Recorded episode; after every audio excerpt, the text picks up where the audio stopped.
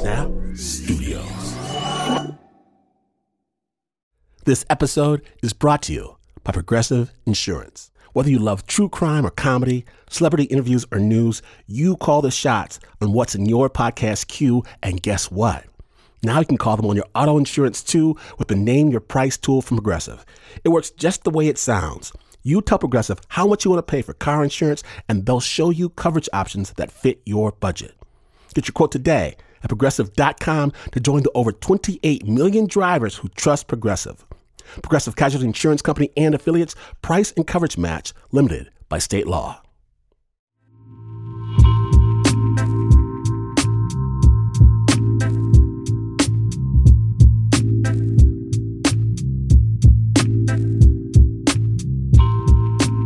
When you get around to finally deciding to settle down, start a family, maybe raise a couple of kids or whatever, the things that you could live with in the before time, like the drug-dealing roommate, the rat's nest under the sink, those things you let slide in your past, you're not going to let slide anymore. The name of the game is safety, stability, family, right? You put a cease and desist order on the nonsense. Charlie, there should be no more of your crazy card games in the back room. I'm turning it into a nursery. Because we know what that next phase of life is supposed to look like. four oh one k's, mortgages, gutter cleaning services, parent-teacher conferences. We know this. We know this. It's a well-paved road, Snappers. You feel its gravity, even if you're not on it. Pulling, calling. But what if you were reminded, before dipping your toe into that pool, that there is, in fact, another path? Where danger, conflict, hunger, fear are not things to be avoided. No. They are to be embraced. Get ready for a very hard left turn, because today, Snap Judgment proudly presents The Badlands.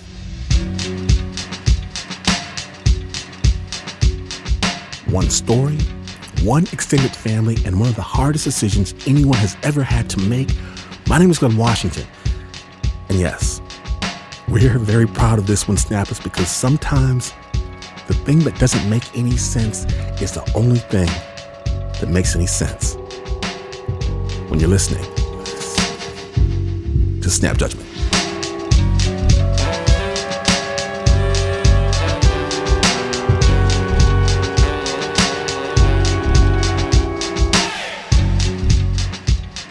We begin today's show in search of evil. Our story takes place about a year ago in Mosul, Iraq, when ISIS surrounds the city. And amid the horror that ensues, something remarkable happens as well. A group of civilians from around the world, they pack up their bags and fly into Iraq. They make their way overland into Mosul, and they start trying their hand at fighting ISIS back. Please note, I can't wait for you to hear this piece, but it is a wartime story. So listener discretion is advised. Snap Judgment.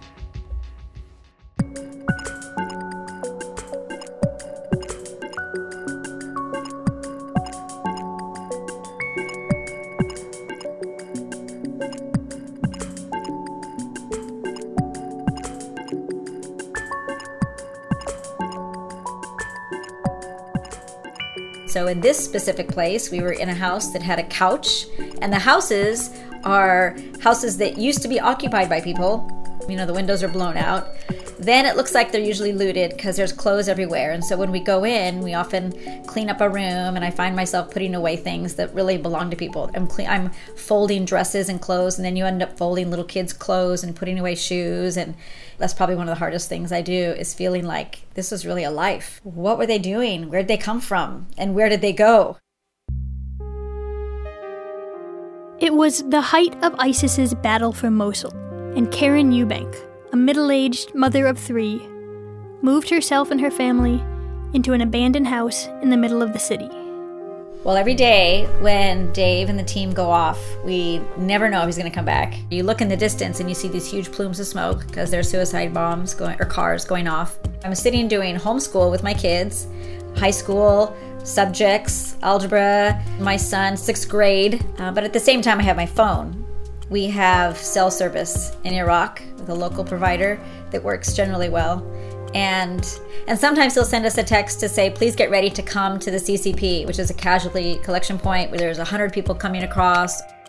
Karen's husband, Dave, is not with the U N or the Peace Corps or the U S Armed Forces or the Iraqi Armed Forces. He's kind of with his own armed forces and his own relief organization. He's a former Air Force Ranger who started running his own humanitarian relief missions about twenty years ago in Burma. But unlike other humanitarian relief organizations, Dave's missions are armed. So he, and whoever else wants to join him, go into crisis centers kind of like relief commandos, bringing food and water and medical supplies and shooting down the enemy. His group is called the Free Burma Rangers, and they are a fascinating organization. And I just wanted to see what a day in the life of this group was like. I'm Dave Eubank of the Free Burma Rangers. We have three rules. You have to do this for love. You can't run if people can't run, and you might not get paid. I have a wife, Karen, beautiful in all ways, and three kids who grew up on all the missions in Burma, and then later into Kurdistan and Syria and Sudan and Iraq. We've got seventy relief teams. The relief teams go into these war zones with weapons and first aid and Christian songs. They've been described as Doctors Without Borders with guns.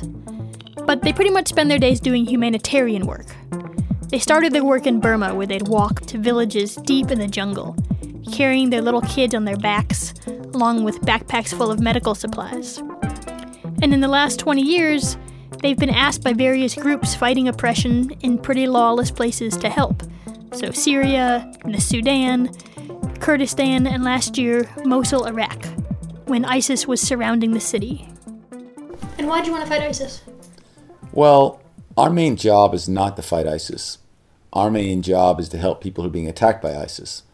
And, but I want to stand against ISIS. And sometimes that w- might require fighting ISIS. In our case, it did a couple times because they came to us to, to kill us and kill our friends. In Mosul, they worked alongside the Iraqi army.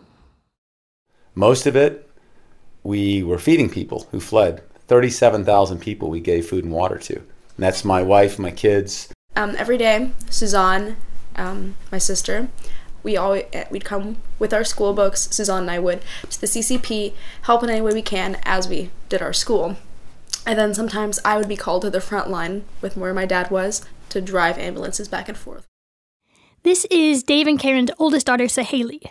She's seventeen, and she drives an armored ambulance around Mosul. Uh, I occasionally see a tank come past and drive down. We do go into frontline areas a lot, so we've done this a lot. My sister, a girl named... Wherever the Eubank family goes, there's a parade of missionaries and mercenaries and kind of misfits who sign up to work with them. It's not a religious organization. You can believe in anything or nothing. In Mosul, they were joined by uh, Muslim refugees from Syria, a French woman, a few Burmese ethnic minority fighters, some Mennonite women in long dresses and lace bonnets, a husband and wife from Georgia, and they were all eating and sleeping and handing out rations together. They had one volunteer who was a Syrian refugee named Mahmoud, who they had met selling ice cream in a mall in Erbil, and he left his ice cream cart to follow them to the front lines. It's a very kind of motley menagerie of folks, but they usually have a few things in common. A calling to help others, a taste for adventure, and maybe a little bit of a hero complex. I'm I'm human. I'm a I'm a I'm a man. I want, you know, every man wants to be a hero. Every man wants to go out there and save someone's life. This is Ephraim Matos. He's a former Navy SEAL from Milwaukee, and he's the new guy with the team in Mosul. He left the Navy SEALs because the SEALs are so elite and so well-maintained that they spend a huge amount of time training, and Ephraim's the kind of guy who really wants to just be in the field, doing stuff. he emailed he, and said, I'm just out of the Navy, and I'm interested in your organization. Can I come volunteer? I said, yeah, why don't you come check us out? I talked with Dave, and he was like, hey, man, come on out in, in, in a few weeks, fly into Iraq, and we'll, you know, we'll meet you there, sort of thing. So Ephraim packed his journal and some T-shirts into a backpack. And we can you just kind of describe, were you on like a commercial flight, or you on a, how does that work? Yeah, so I got a I got a commercial flight, and I flew into Erbil, Iraq. Did it feel different than when maybe when you were flying in as part of a SEAL team, when you're flying in as like under the rubric of like this much larger organization? Like you were just kind of on your own on that flight, at least. Absolutely, it was it was definitely a different sensation flying into Iraq on a civilian plane surrounded by civilians, sort of having to find my own way. Didn't have any weapons. You know, I just landed with my backpack and went out, and I got um, uh, bullets, uh, grenades, all my medical equipment. I had to go. I had to go buy that. I didn't have that. Where Where are you buying that? Um, there's actually uh, large open air markets right there in Erbil that sell all kinds of tactical equipment. So you just walk down the street. Was that surreal? Like walking through a market buying your own ammo? It was certainly a little a little uh, strange, but it was. But that's just the reality over there. It's war. It's it's war over there. Everyone's buying tactical gear. I also bu- I also bought a little uh, pirate telescope thing, which was ended up proving extremely valuable later. The way I see it is, um, and the way we we talked about it as a team was, ISIS is our generation's Nazis, and it was an honor to have a part in over overthrowing them, and it's in a small, small way. And I wanted to save lives, and that's that's what I wanted to do. That's what I was hoping out of it. The idea of you know, necessarily fighting or fighting ISIS and all that stuff and getting into gunfights. As as a as a former special operations guy, sure, that's intriguing, and that's that's you know, you, you kind of want that. But at the end of the day, like that's not what I was looking for. I was looking for the opportunity to truly make an impact and help somebody. That's what I really wanted. We loaded up the vehicles. At the time, we had three Land Cruisers, and then we drove off into the desert toward Mosul. Um, and so we're on these bombed out roads. We cross out of Kurdistan into Iraqi territory, and we started seeing, or I started seeing for the first time, the the mayhem and the destruction. It was it was very surreal. And then we go through these little towns, just completely just shot up. The buildings are destroyed. There's bullet holes everywhere. Deserted except for a few, you know, military checkpoints coming through. And then you're back across the, the plains of, of Nineveh, and it's it was, it was actually beautiful. The the shepherds and the and the green rolling hills. It was it was actually incredibly beautiful. For the first few weeks that I was out there, we handed out food and different medical supplies and whatnot to the local people. It, it did get a little bit mundane for sure, but I, I was I was happy. And one of the things I dealt with when I was in the military, I actually dealt with depression a lot. And when I got to Iraq, I was just I just was completely happy. Life made sense. I was helping people. They were doing this work and going to bed every night in the middle of an active war zone. So sometimes the bombs and the planes were more of a background soundtrack. But in June of last year, Mosul began to erupt. June first. And we woke up that morning. There was something was wrong. I, I could feel that something was wrong. I didn't know what it was. I thought I was maybe sick. Um, I wasn't sure. The energy was off in the city. And I know it sounds strange to say, but that's what I felt. We didn't fully understand what had happened until later that night. We had treated people all day, and then we were about to go to bed um, in the bombed-out house that we were staying in. So we laid down, and we all laid. There was, I believe, it was eight of us that day, um, and we all laid down, head to head, shoulder to shoulder, just crammed in there. Um, mosquitoes were completely eating us alive in the darkness. It was extremely hot.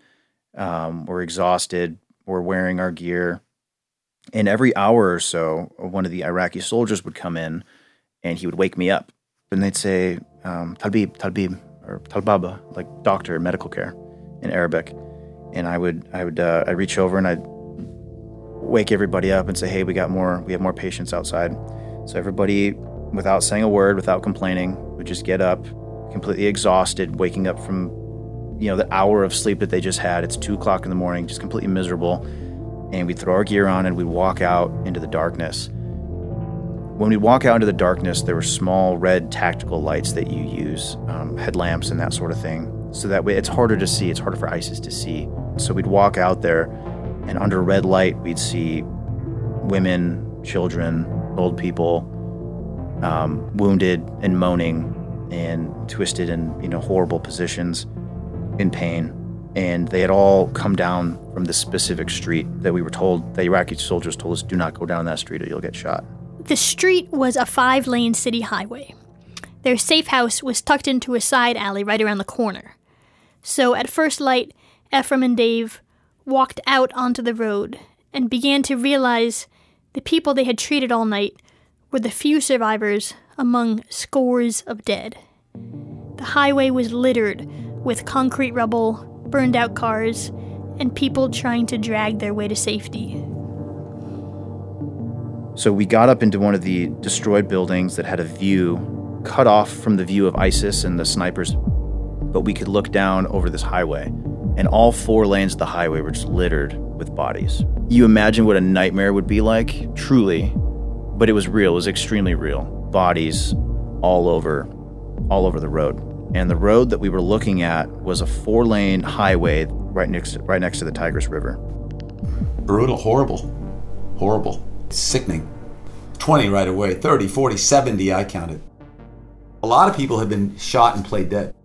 And we started to realize, oh, there's some sort of massacre that happened here. Describe um, what you remember of people, like what you have saw. Have you seen that footage? No. Oh, I'll describe that. I just want to show you something. Yeah. What are we looking at? What, what footage is this? These are people when they first started coming.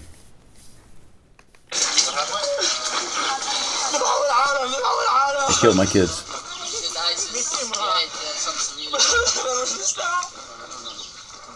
He's after taking the first patients out.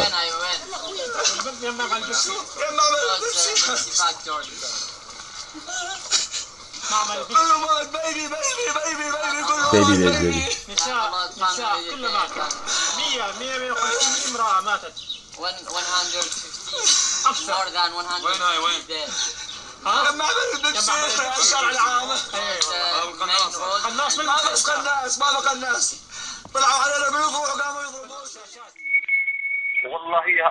It's one of the biggest massacres that I've seen since ISIS took control.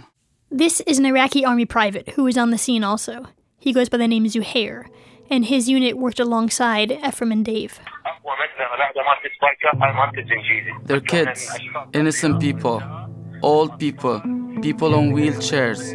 They burned them, their hair and bodies. They tortured them. It was horrible. So we're sitting there looking at this, and we eventually realize that there's actually some people still alive. We start seeing kids walking around in these bodies, kids still alive. Holy cow, there's a girl alive. Maybe another kid, a man, maybe another kid, maybe three, two, three kids. I remember one girl specifically, she got up and she would walk from body to body to body, and she wouldn't touch them, she wouldn't look for anything, she would just stare at the body. And then she, for, for a few seconds, and then she'd move over to the next body and stare at it for a few seconds. Um, I was getting texts from Dave saying, desperate situation, tons of people fleeing. Um, we can't get to them. There's lots of people, we can't get to them. Please pray. And we're sitting there, you know, how do you, how do you deal with this? How do you, you know, you can't just run out there and grab them. You'll die. I saw a little girl hiding under her dead mom's hijab, the black scarf thing over their face. There were also two men still alive who were relatively responsive and would like wave at us, and they were giving us the motion, come, come here, come help us. And we knew we had to do something. But doing something, anything at all, was really almost impossible. The wounded people were completely out in the open on this highway.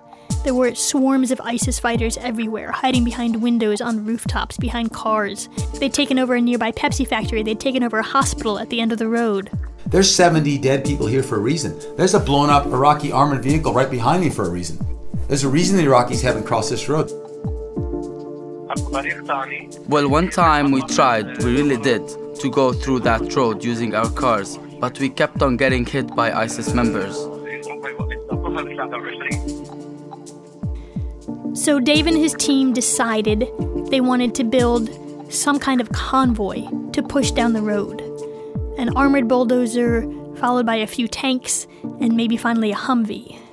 I ran back to the Iraqi tank commander, and I said, I, I want an armored um, bulldozer to clear the way, a tank behind it, and we'll drive our armored, we have the armored Humvee. Our armored Humvee and two or three of your armored Humvees will make a rescue convoy, punch right in. You're thinking maybe six vehicles total, oh, yeah. five or six. Oh, yeah. That's the only way you can get there quickly and live through it. And the Iraqis said, hey, man, we got a war going on.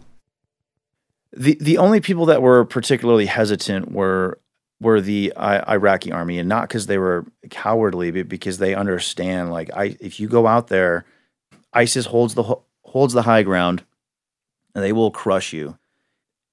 It was a very real thing, and I, I too was terrified because I I knew, like, you're not coming out of this one unscathed. There, there's just no way.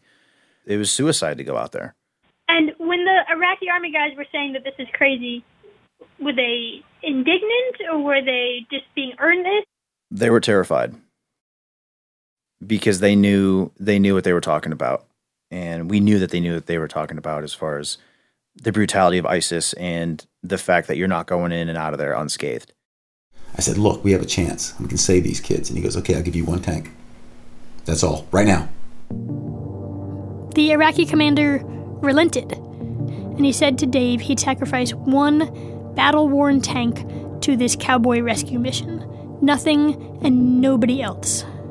No armor, bulldozer to clear the way. No Humvee can go then. Just, you can run behind it or not. Will you accept that? I said, yeah. So that means we have to run behind the tank, which means you're exposed from three sides. Well, actually from four, because they can't shoot you from the front, but from a building, they shoot over the tank and down on you. I call uh, my friends, the Americans. Dave is former Special Forces himself, and he was in regular communication with the American Army. He called in reports from the front lines, and on this day, he called in a favor. And I said, hey man, we need smoke. If if you can get smoke and obscure them, we have a chance. The Americans agreed and began to drop smoke. We're gonna go behind one single tank, one Iraqi Abrams tank, and we were gonna drive straight up the road, grab these kids, and grab everybody we could, and run back with them.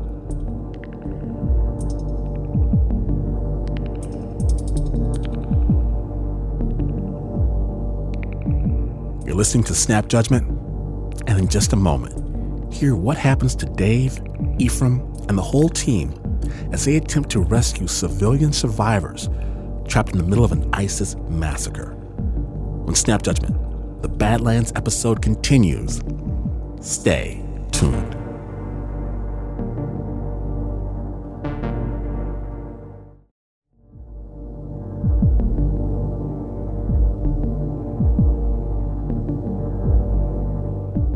Welcome back to Snap Judgment, the Badlands episode. When last we left, a team of armed humanitarians were preparing to run into the line of fire in Mosul to save the lives of civilians trapped in a massacre. Snap Judgment.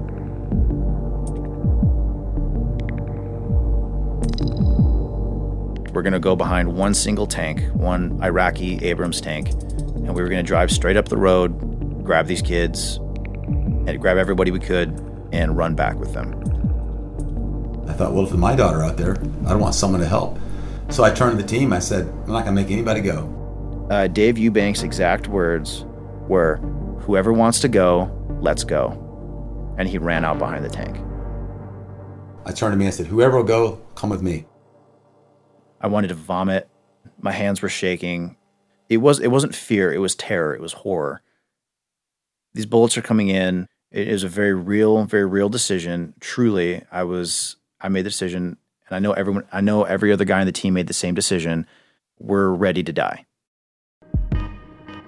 Right after I decided that, the tank took off full speed down the street, down this highway toward ISIS. I followed him. Sky Barkley followed him. A Syrian interpreter who had replaced our uh, friend Shaheen, who had been killed. Five men started running behind the single tank. Dave and Ephraim, a former Marine named Sky Barkley, the Syrian ice cream seller Mahmoud, and an ethnic Burmese guerrilla fighter, a guy who goes by the name of Monkey. We got behind the tank and immediately ISIS opened up on us. And they were heavily armed. We're like a few guys behind a tank. And we're trying not to trip on the bodies as we as we sprint down the road. And the, the tank stops right by where the kids are at.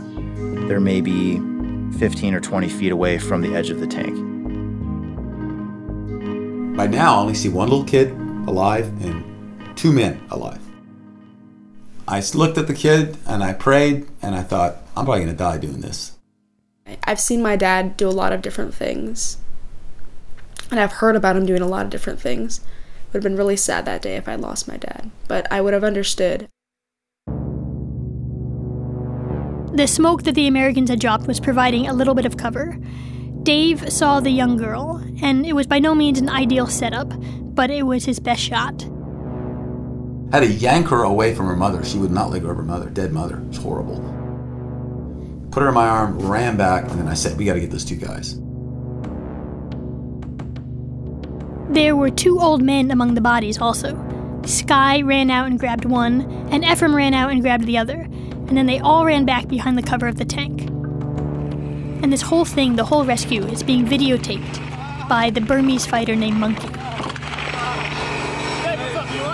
Ephraim hoisted the old man he was carrying onto a tabletop he made into a stretcher, and they all started running back towards safety, stumbling over chunks of blown-up pavement, and over dead bodies. And they're running with the tank acting like a shield behind them, protecting them from all the ISIS fire. It was chaotic, and the old man Ephraim was dragging slid off the tabletop and into the line of fire.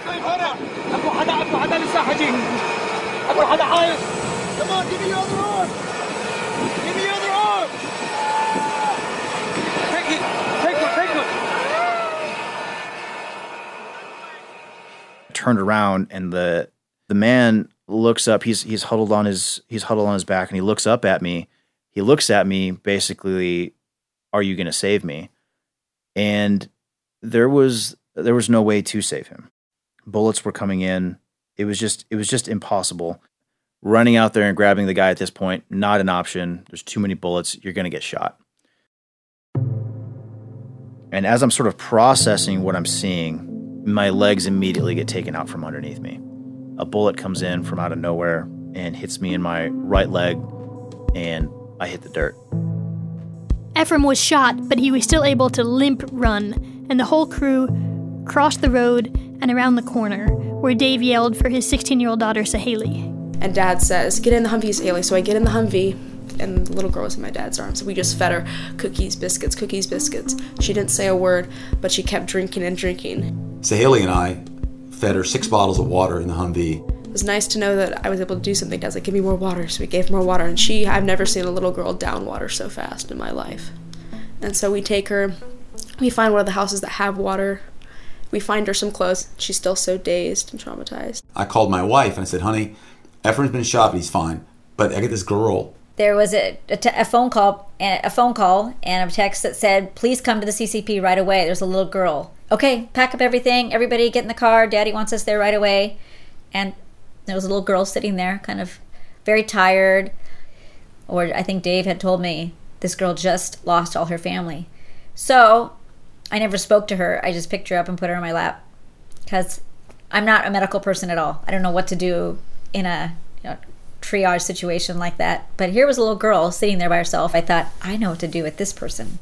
I just picked her up and put her in my lap. I held her and held her, and she sat there and just looked, big eyes, just looked. You know, I held her pretty tight because that's what little kids need. And we just laid her in Mom's arms, and she just, like, just not not collapsed, but, like, just relaxed.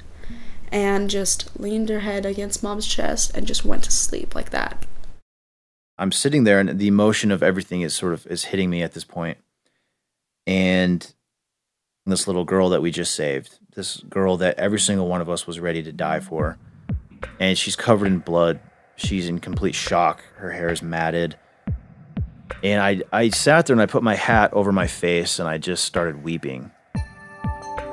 The emotion of it all and I was so happy to see her alive.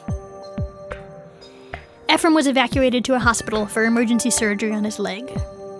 Dave found the Iraqi private Zuhair at the casualty collection point. When I got back to a safe side, Zuhair was there. He just came and said, "Thank you for saving those people."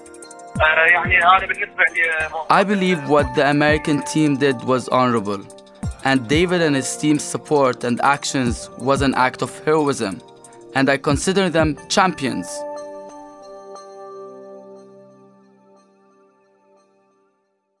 After the rescue, Karen took the little girl back to the house where they were staying. And I was really thankful to have that house that was a comfortable place. Just took her to the bedroom where Um, we had cleaned off a big bed and laid her in there. I tried to feed her a little bit and give her things. I put her in front of some, I had some uh, movies, some kids' movies in Arabic. Mom had a, an Arabic version of The Christmas Story on her computer. So we showed her that, she went, and she'd follow my mom around everywhere. Hold on to her, my mom's skirt, and like walk around with her. I went back. You know, it's hot, so I'm sweating. I got blood all over me. I've been carrying, you know, wounded people. And we didn't have water at our house. We were having to fill up the tanks, fill up some buckets at our house. And so I get my canteen cup, poured over, shampoo. He poured water over his head in the cool night air of the courtyard. And then he went to the closet in the bedroom, opened it up, and found a clean, white nightgown. Then he walked over to the big bed. And so this seemed to us peaceful, even though you could hear the shooting in the distance. Boom, boom, boom. I'm back with my family. So that night when I went to sleep, my wife was on one side of the bed, and this little girl we rescued, she's cuddled up next to my wife, right next to my wife. My wife is kind of cuddling her, and that's where she wanted to be, and that's where she slept. I do, you know, remember him coming in and saying goodnight, and thank God for today. And I remember kissing my wife and um, patting the girl's head and saying, "God, thanks." When Dave and Karen and their kids first got to Kurdistan, they found an old, old sixteenth century monastery high up on a hill. They walked up, up, up to the monastery, and there there was a woman singing a song. She sang, "God has decided my fate, now God must set me free." And Saheli spent the next couple months teaching herself that song.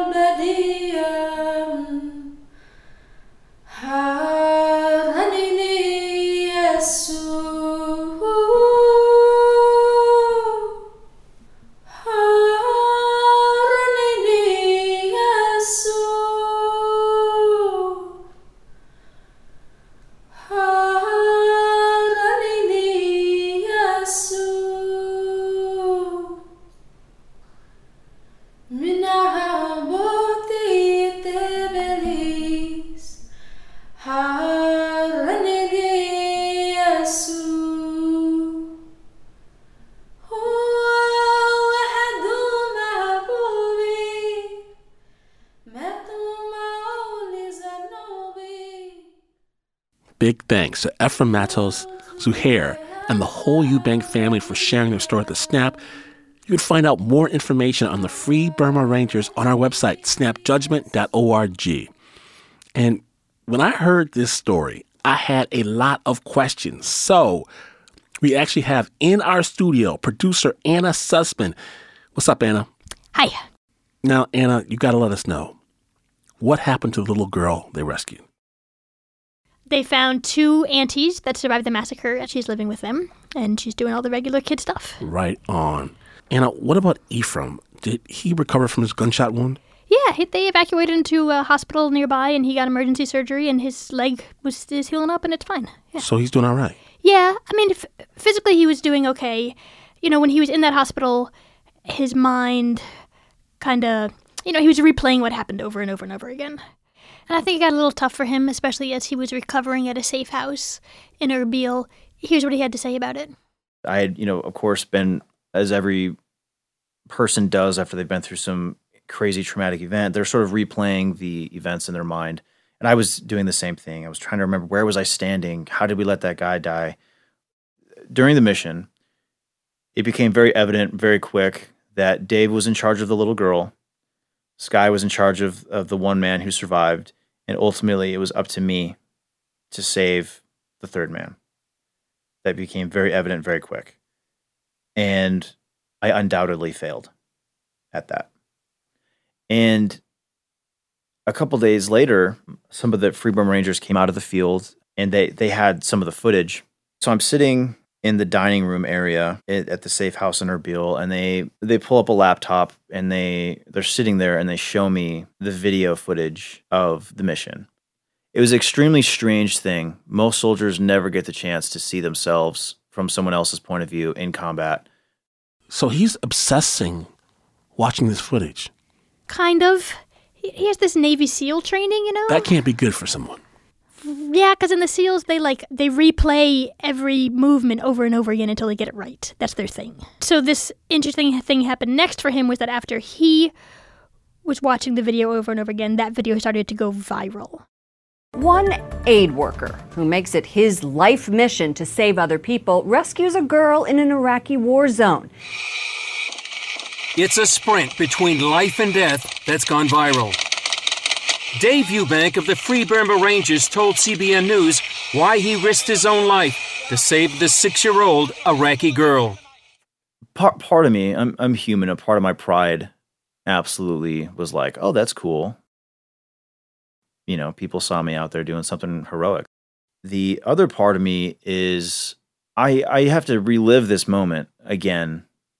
And again and again, people people see this video, and there's always the question: well, where's the where's the third guy? Where's the where's the third patient? What happened to him? We had a saying in the SEAL teams: the enemy always gets a vote. Whatever you whatever your plan is, whatever you want to do, the enemy has a say. I just hope he doesn't feel bad about what happened. I mean, I, I'm not running into war zones over here, you know. Yes, yeah, he gets it, and that's kind of what I love about this story, is that it's about civilians, like people like you and me who have regular jobs, and they're regular people who go and fight ISIS in war zones. And these guys, they're not just handing out Band-Aids and medical supplies. They're they're fighting with the guns and the... Yeah, they're a very complicated group of people. And I was... We didn't want to tell a story that kind of drew any conclusion. We just wanted to tell a story about one day in the life of these people. But can you talk about what happened the day after this story? It was crazy. We're going to get to this right after the break. Snap Judgment. Stay tuned.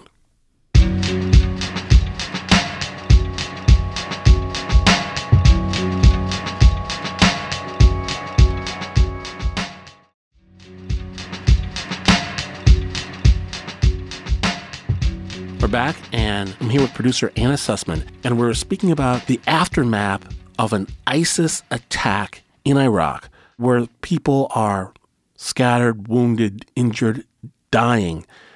And Anna, what happened then? Okay, Zuhair, the Iraqi private from the story, he got a call on his cell phone from a woman trapped inside a Pepsi factory where the massacre took place. A girl called me, and she told me that she's injured, and I realized that I know her uncle. This girl who was injured, shot in the leg, had made a phone call out saying, we're in here, there's at least four of us alive, please come and help us. We saw, you know, we, we saw the rescue yesterday. Oh, they saw it from the Pepsi factory? Yeah. Oh, I didn't know that. And they had, they had hope that we could get them out. So the first rescue, I led the action. The second one was not led by me. It was led by an Iraqi, and the world needs to know this, by an Iraqi private. I informed David right away that I'm willing to risk my life and go in, and if I get stuck, I can last for at least five hours.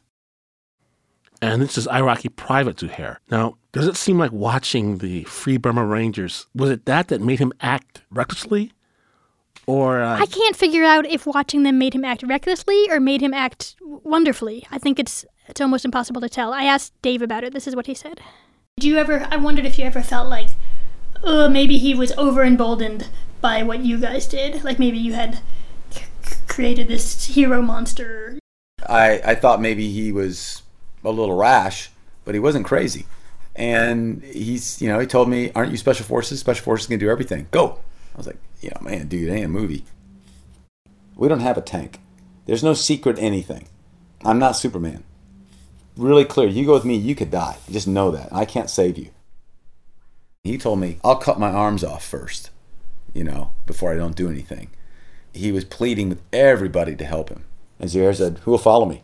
He put up his hand? Put up his hand, yeah. Who will follow me? I mean, that's what you said. Mm-hmm. Right? You mm-hmm. said, who will follow me? Yeah. Did he learn that from you? I don't know. Okay. I don't know. Okay. We actually called the woman who made that phone call to Zuhair. Here's what she says. She's saying, I had my brother's number with me, and a young girl came to me and asked me for help. Her mother had been stabbed and couldn't move. And I said, go and search the dead bodies for a mobile phone. So she went to her mom's body and got her mom's phone, but that battery was dead. So I said, go and search all the dead bodies and search the pockets um, to get a phone. And she found one that was working. And I called my brother, and they called Zuhair.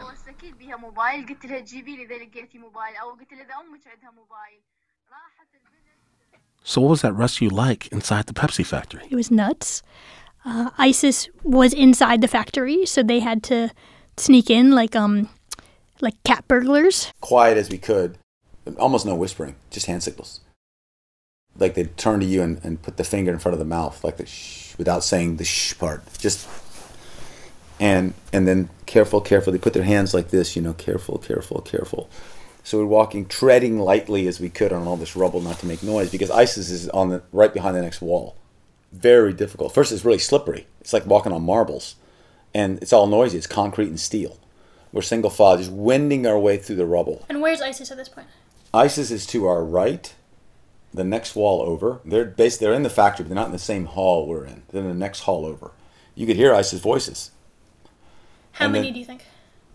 Total, there's reported to be two hundred ISIS there. And I'm actually at that moment, I, tur- I turned, and I've never admitted this. I've been leading Free Burma Rangers for twenty-four years. During that time, I never admit, I'm afraid, ever. I just felt from my soul. I just turned and said, you know what, man, I'm afraid. And we come to this big hall the size of, of a, maybe a basketball court that was full of Pepsi cans, about two to three feet high, empty cans. It actually wasn't Pepsi. It was like a local drink, local carbonated fizzy drink, just thousands of cans. I was like, you got to be kidding me. How are we going to get through that? So Lord help us. And we just ran one by one. Clack, clack, clack, clack, clack, clack, clack. And then one person would run, the next one, the next one, the next one. We got all the way through, realized they didn't shoot us. And I ran through another door. And in that door was um, a lady laying there. And of course, inside the Pepsi factory, there's not just this one woman, Kofran, who called. They keep finding more and more survivors and picking them up as they weave through the factory. Here's Kofran, the woman who called. She's saying there was a young man who was paralyzed. There was another woman. They carried all of these people out of there alive? Uh, they were about to, yeah. They were kind of weaving their way out of the factory, carrying all these massacre survivors. And then one more thing happened. One more thing. Yeah, here's Dave talking about it. I think we're done. We got four people now. But we look out in the street and we see movement behind this car. There's four dead bodies and there's a woman amongst them. And she opens her mouth and, and moves her hand just a little bit. Help me. Oh no, she's alive. How can we save her? Because she's out in the street behind this car. ISIS can't shoot her behind this car, but if we ran out there, they'd see us and shoot us. You could hear some ISIS voices from that corner. So they just would come right in behind us, and, and they'd know where we were, and they'd kill everybody.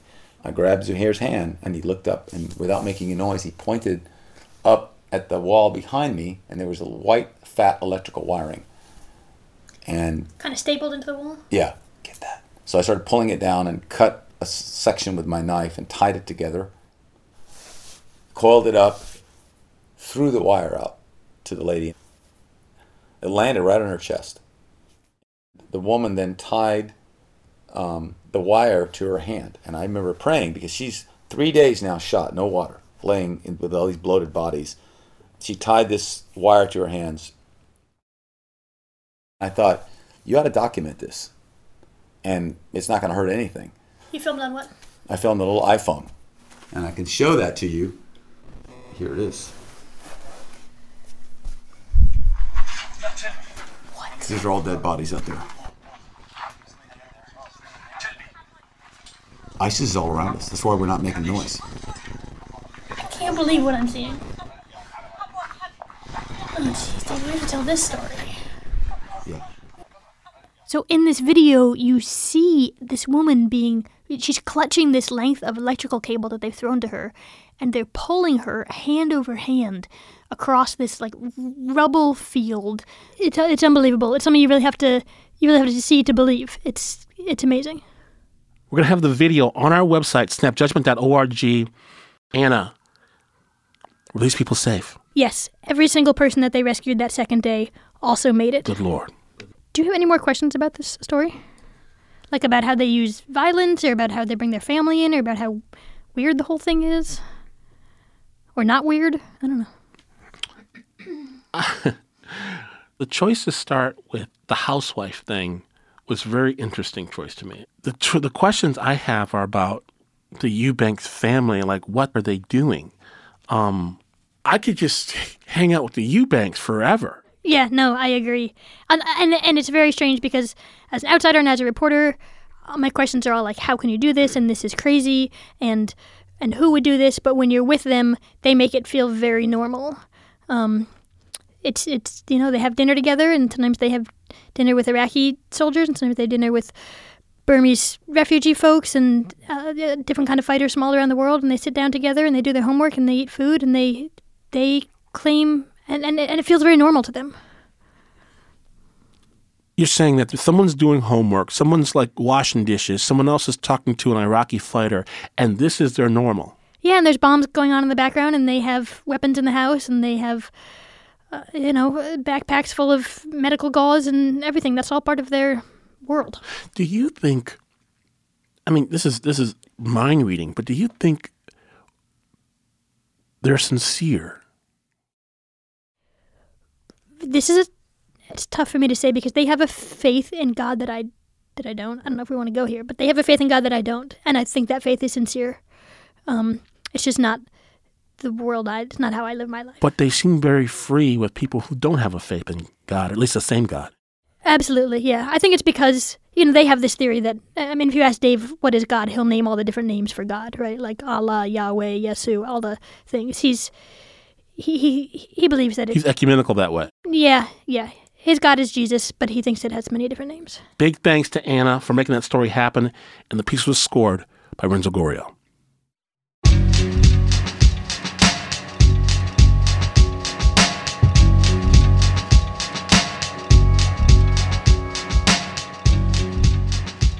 Oh, yes, Snappers.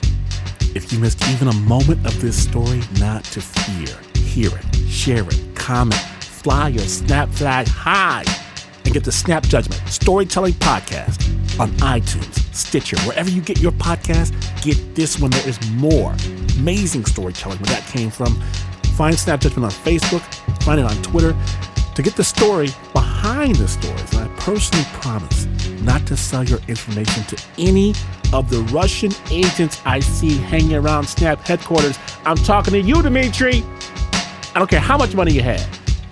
And yes, the rumors are true.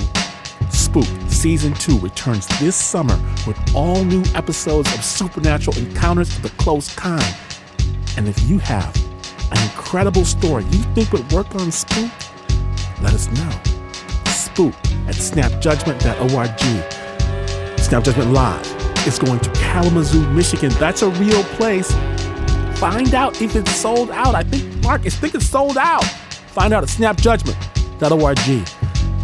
Snap Judgment was produced by myself and the team that likes to avoid danger at all costs. Give it up for the uber producer, Mister Mark Ristich, the giant, Pat Messini Miller in the middle, Bruiser Anna Sussman, Shayna Longball Sheely.